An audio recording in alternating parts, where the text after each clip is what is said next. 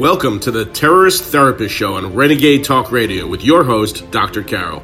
Though you may not realize that the ongoing threat of terrorism is affecting your life and that of your loved ones. Each week, Dr. Carol analyzes the hottest topics in terror and helps you and your family reach your dreams despite living in a time of terror.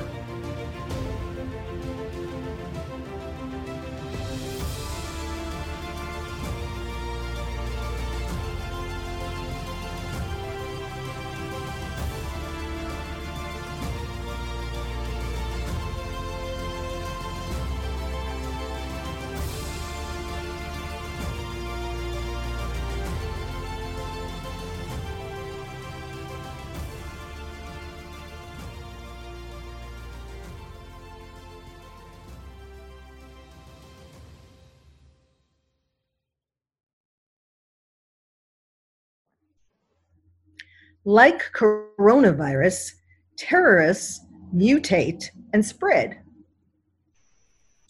Welcome to the Terrorist Therapist Show. I'm Dr. Carol, a psychiatrist, and your terrorist therapist. Yes, like coronavirus, terrorists mutate and spread. Now, I know you're probably scratching your head and wondering what I'm talking about. And you will soon find out. What I'm talking about um, is couple of different things in which uh, there has been, which exemplify how, in fact, um, terrorists are sort of intertwining and copying um, terrorist tactics from other terrorist groups. So you'll. So first, I know I, that's probably still confusing, but let me just get into it.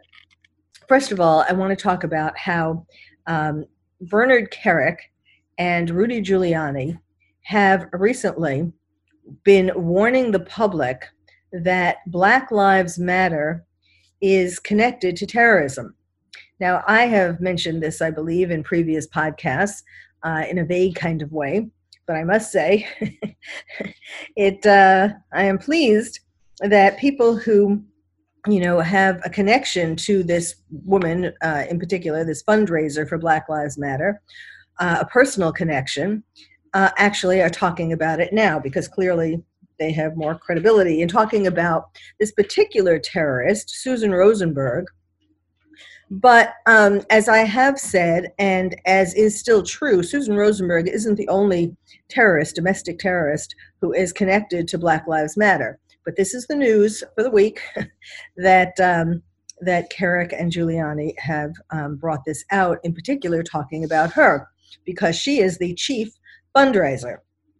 So, Bernard Kerik, as you may know, uh, is the retired NYPD commissioner. And um, he um, is, you know, warning the public about this, um, talking about how um, Black Lives Matter has turned into an extremely radical political movement rather than a movement just for uh, social justice, just for decreasing or eradicating racism.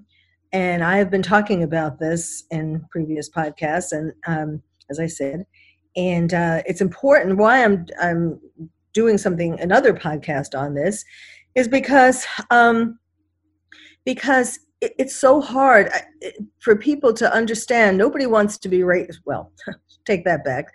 Not nobody wants to be racist, but um, people think that if they speak out against Black Lives Matter, that they are going to be considered racist, and uh, because they think that that's what it's about, you know, and that uh, getting eradicating racism. But in fact, um, there are many ties to various kinds of terrorist groups amongst the leaders of Black Lives Matter. And now there's this additional um, terrorist connection, domestic terrorist connection, and that is with Susan Rosenberg.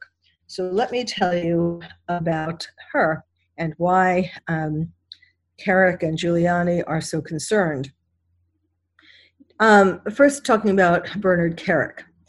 Uh, Black Lives Matter, he is warning, is has partnered with the nonprofit group Thousand Currents.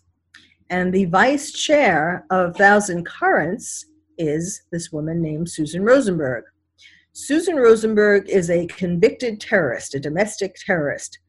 Um, in 1985, she was convicted for possessing hundreds of pounds of explosives. She and her organization, uh, an organization, she was quite prolific in terms of being involved in a lot of radical or terrorist, uh, domestic terrorist types of organizations.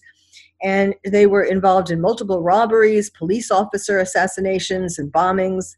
She was sentenced to 58 years in prison, but she only spent 16 years in a federal prison because Bill Clinton pardoned her on his last day in office. So now Rosenberg pops up as leading the fundraising efforts for Black Lives Matter.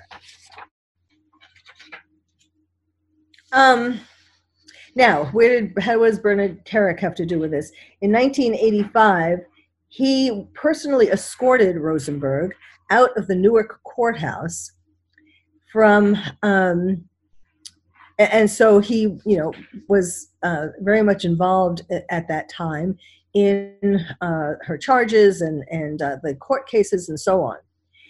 And um, so he is concerned that with uh, that under her lead the quote revolutionary marxist black lives matter group wants to overthrow the country. Now, if you've heard previous podcasts, recent previous podcasts, you will know that I have been talking about that as well. That this is no longer about um, racial equality. This is about anarchy, overthrowing the government. You know, I've talked about it just talked about Chaz and Chop and um, how that is an example of the anarchists that who want to take over the country.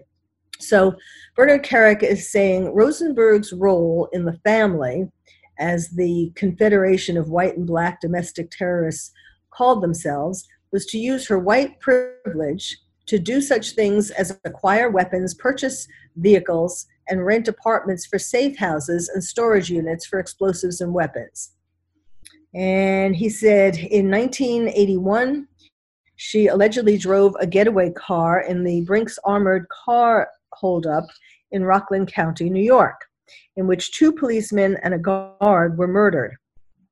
Now, you know, so we see um, the underpinnings, some of the underpinnings, this accounts for some of them, this whole idea of killing the police. um, you know, yes, of course, it was related to the George Floyd murder, but there has there's a much longer, deeper history of this being anti-police. Um, authorities nabbed her in 1984 when she and Timothy Blunk were caught in New Jersey unlo- unloading from a U-Haul truck to a storage unit 640 pounds of stolen explosives, an arsenal of weapons, manuals on terrorism, and false IDs. This is what uh, Bernard Kerik had to say. Now, then we look at Susan Rosenberg from another angle.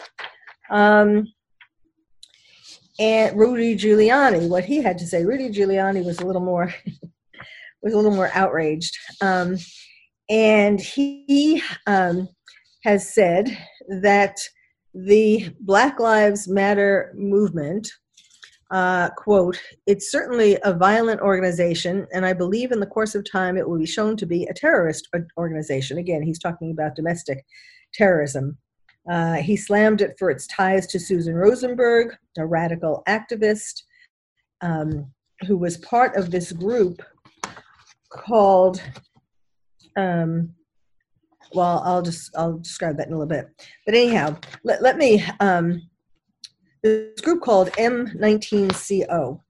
So he too, a little more, um, with a little more feeling, a little more strongly, um, Giuliani also, uh, the former mayor, Giuliani, you know, Rudy Giuliani must uh, be um, here. He he was the one who um, helped New York City after 9/11.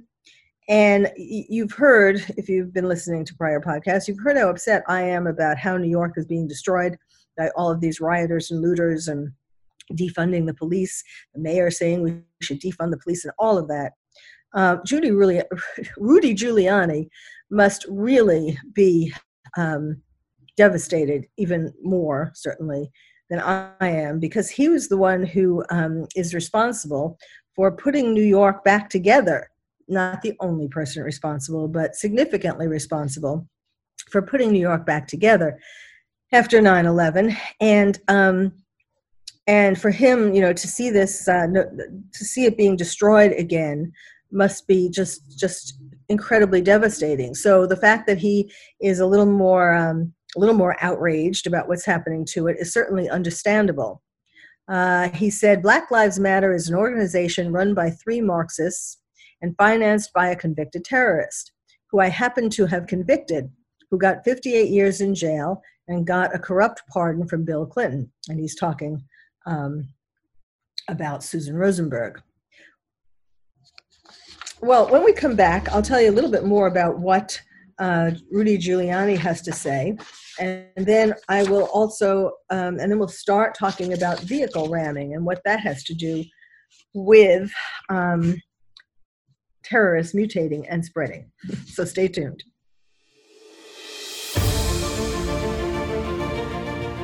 You've been listening to the Terrorist Therapist Show on Renegade Talk Radio with your host, Dr. Carol.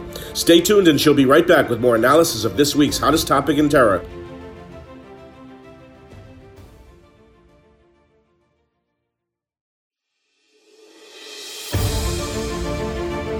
Now back to the Terrorist Therapist Show on Renegade Talk Radio with your host, Dr. Carol. Welcome back to the Terrorist Therapist Show, where we're talking today about like coronavirus, terrorists mutate and spread. So, we're talking about, for starters, the spread of terrorists, domestic terrorists, into the Black Lives Matter movement. We've been talking about Susan Rosenberg. Um, and um, I'll continue with that. I've been talking about what um, what Bernard Kerik, the former retired NYPD commissioner, has warned, and now uh, about Rudy Giuliani, and he's warning the same thing about how Black Lives Matter are, is infiltrated by terrorists. And yes, we're talking today primarily about domestic terrorists infiltrating them. You know, of course, you've heard about Antifa and uh, other groups, but I am not saying that there are not. I'm not not okay. Um, I, I am not uh, denying or um, there may well be, let's put it that way, there may well be uh, jihadist terrorists in that movement as well. I'm not saying that uh, they're not. I'm just talking today primarily about domestic terrorists. So, um, the uh, Black Lives Matter, just to go back a little bit in history, the Black Lives Matter movement, the hashtag, um, started on social media following the acquittal of George Zimmerman in the shooting death of black teenager Trayvon Martin, which occurred in 2012.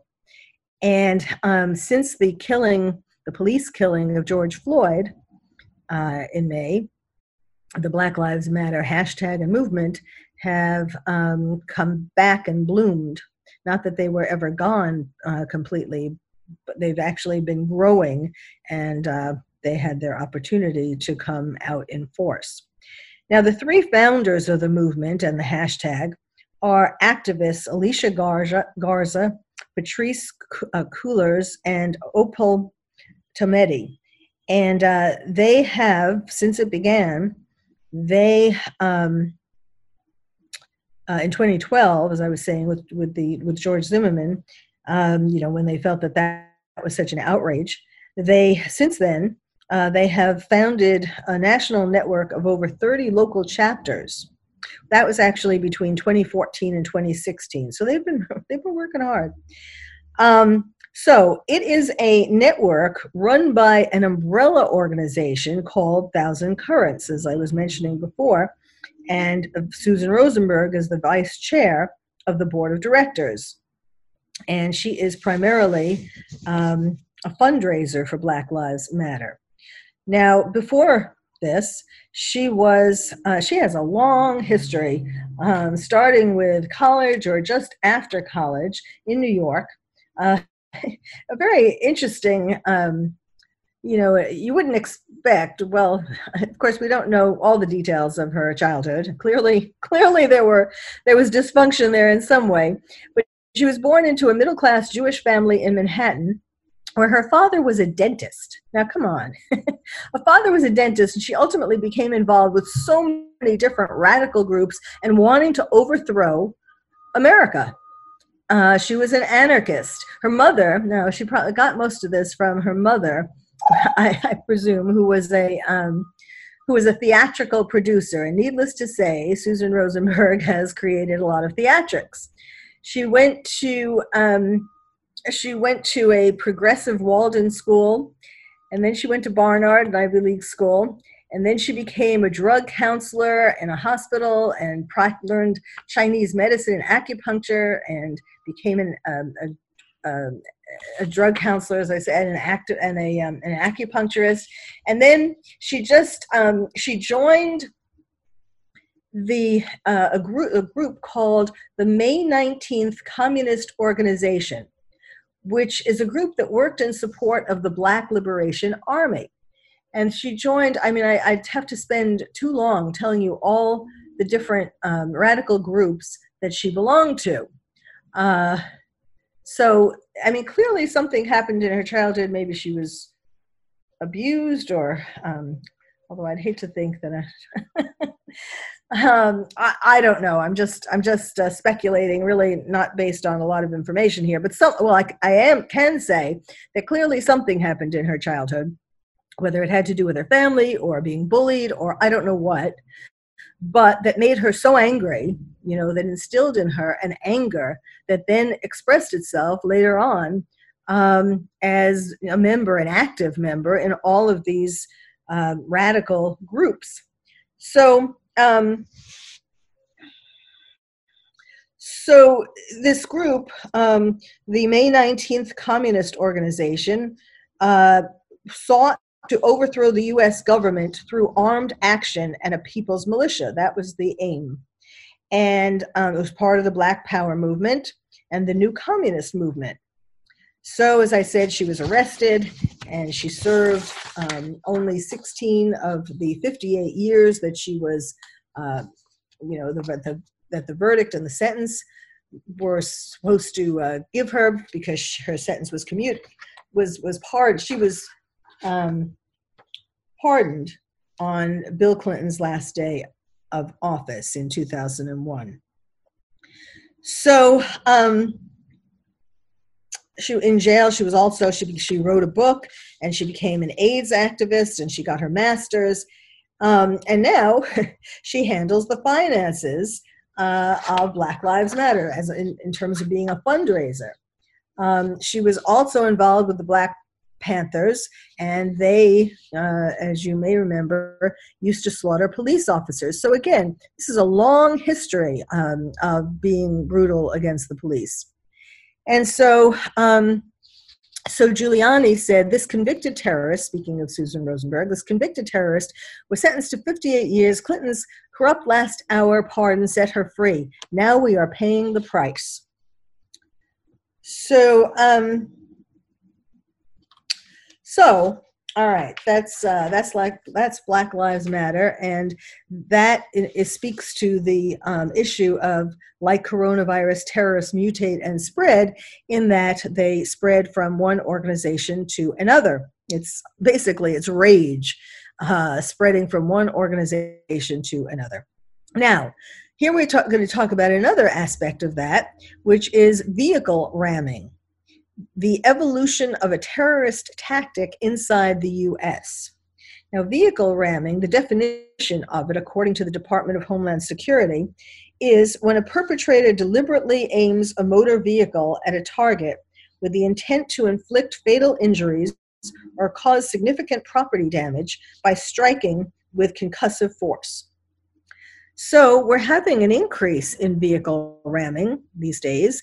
You know, um, I, I have talked in the past about how when there were lockdowns, or in some places there are again lockdowns, um, it was harder for terrorists to, to do things like vehicle ramming or other or even uh, suicide bombs because there weren't many places uh, where there were groups crowds of people so now, of course, however, um, with the protests and the riots and the looting and bringing crowds out into the streets, this is now another a new uh, opportunity for terrorists in terms of vehicle ramming and other kinds of attacks that um, where, the, where you need a crowd to be effective. So, I mean, that isn't to say that there haven't been people going into, um, well, there really aren't many malls. There haven't been many malls open. They just started to reopen and now they're closed. So, what, whenever there's, you know, in a sense, coronavirus and the lockdowns um, provided some protection against terrorism. Uh, but I know I talked about in a prior podcast, I talked about um, France, this attack in France, where this this city, this little town, really was locked down, and yet a terrorist came and uh, perpetrated a knifing attack and uh, knifed a fair number of victims. So, getting back to vehicle ramming, um, we're, there's here are some examples, and then um, I'll give you more uh, about the history and about why this is significant now. So, July 4th, a car drove through a police barricade and went down a Seattle freeway where there were protesters um, demonstrating against police brutality. And it was a white car. There was a video of it, fortunately. Um, and it traveled at a high rate of speed. It swerved around two vehicles. Uh, and these vehicles were supposed to be a barrier to protect the protesters, but it swerved around them and um, it uh, and people ran for their lives when this happened. Um, it it went to into a journalist wrote the car video showed the car careened toward the protesters and struck two, sending them flying into the air. So there was one of these um, who got attacked, who got hit, Summer Taylor, who's a 24 year old girl from Seattle, and she died that night. Um, so now this this kind of these kinds of attacks, ramming attacks, have been increasing.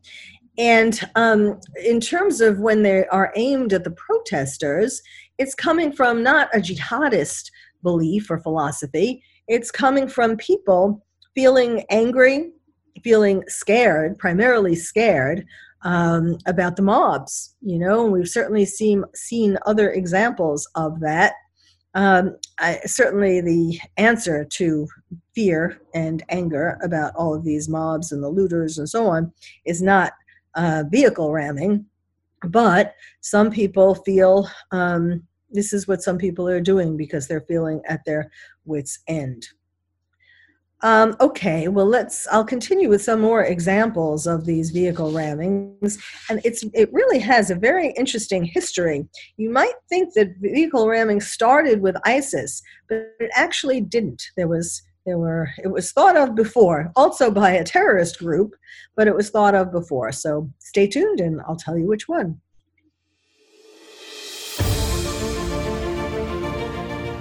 You've been listening to the Terrorist Therapist Show on Renegade Talk Radio with your host, Dr. Carol. Stay tuned and she'll be right back with more analysis of this week's hottest topic in terror.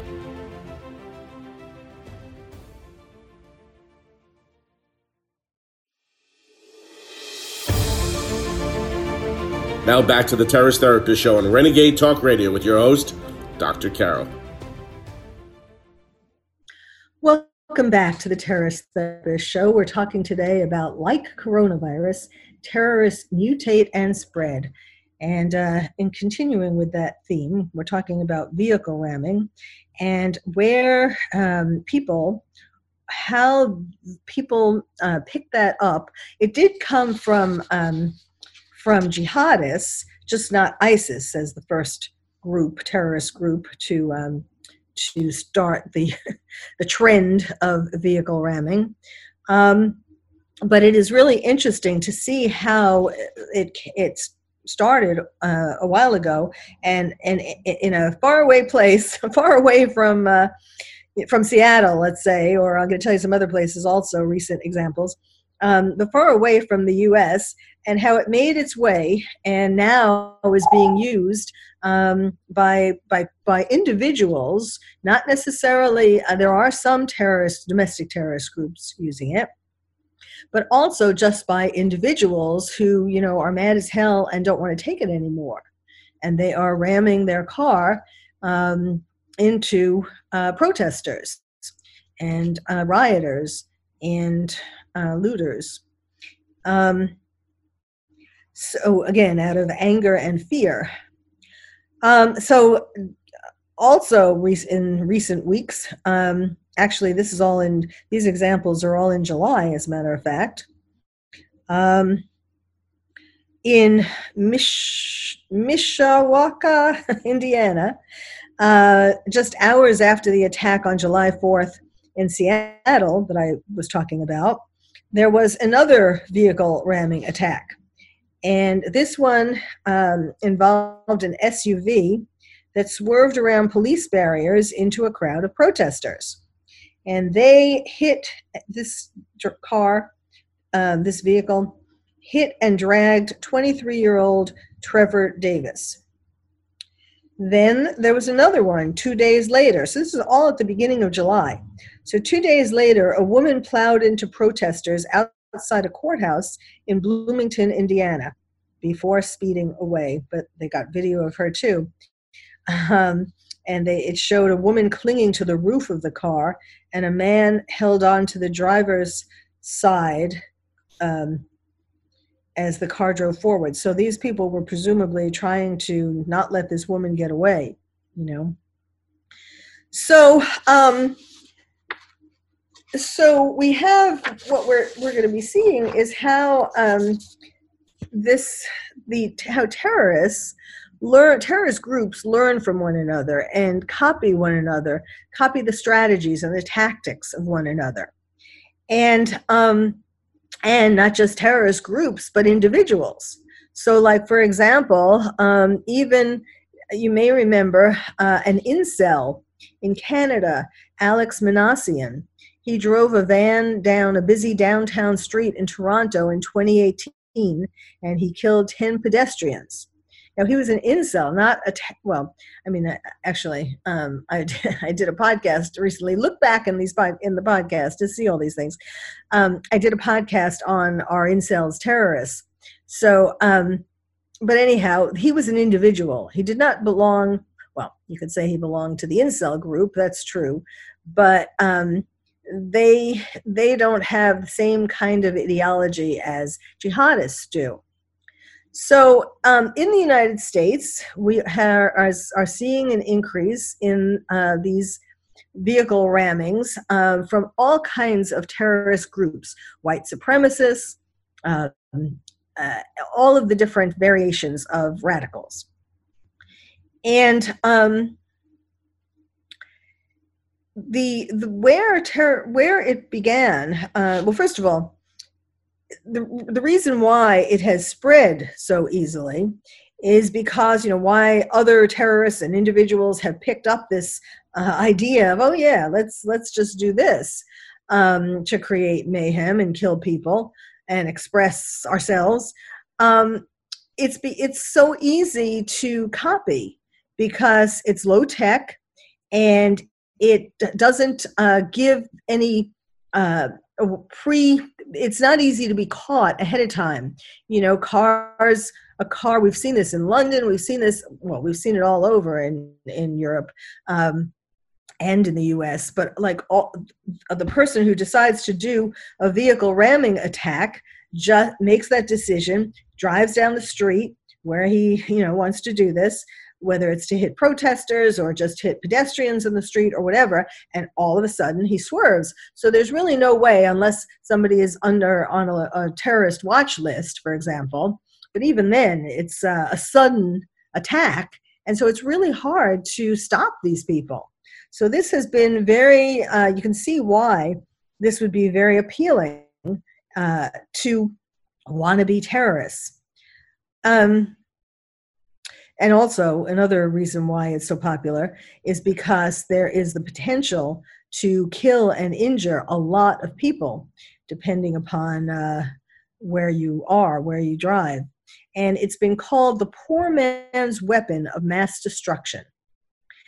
Now, um, ISIS, as I said, was not the first group to start doing vehicle ramming. It was actually Hamas, also a jihadist group, um, they it started in the West Bank, And um, it began because Israel was successfully hardening targets and making it more difficult to penetrate inside Israel.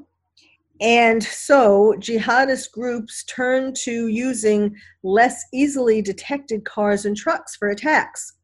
Uh, in other words, they had to figure out some other re- way to um, attack Israel, and this kind of vehicle ramming, uh, for the reasons that I just was mentioning, uh, seemed, you know, came into their minds and seemed like a good idea. And um, this was in the early 2010s. Uh, that is when Israel started seeing an uptick in these car ramming attacks.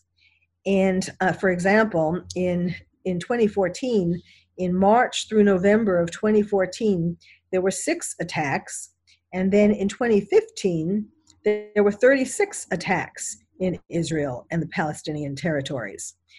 So we see the rapid rise. Then, of course, ISIS, um, you know, saw how effective that was. And they have, as you know, there have been really dramatic uh, vehicle attacks in London, in Nice, in Lyon, in Graz, Germany, uh, Austria, and New York. Um, and uh, well, Germany also the mar- the market in Germany. Remember that. And um, so ISIS started uh, in, integrating, you know, including uh, vehicle ramming in there as a, one of their kinds of attacks, and mentioning it a lot in their propaganda, because um, as a, something that lots of lone wolves could do easily. Um, so they were encouraging lone wolves to do this kind of attack, and you know it's so easy. You can just just drive down the street. You don't need any special. Um, you don't need to learn how to make a bomb, for example. So then uh, the, the, statistics are rather alarming. Um, worldwide, from 2014 through 2017, terrorists carried out 17 known vehicle ramming attacks worldwide. And that caused these 17 attacks, listen to this, only 17 attacks caused 173 fatalities and 667 injuries. So that's like uh, 10 fatalities per attack. I mean, it, it's not, it wasn't really like that because in France, um, in Nice, you know, the truck really mowed down more than 10. So it's not, it isn't really 10 per attack, but that's an average. Uh, and 667 injuries. I mean, it is very lethal, very um, dangerous. And then uh, now the right wing groups have uh, particularly picked up this kind of attack, as well as the other terrorist groups, and as well as people who aren't affiliated with any groups.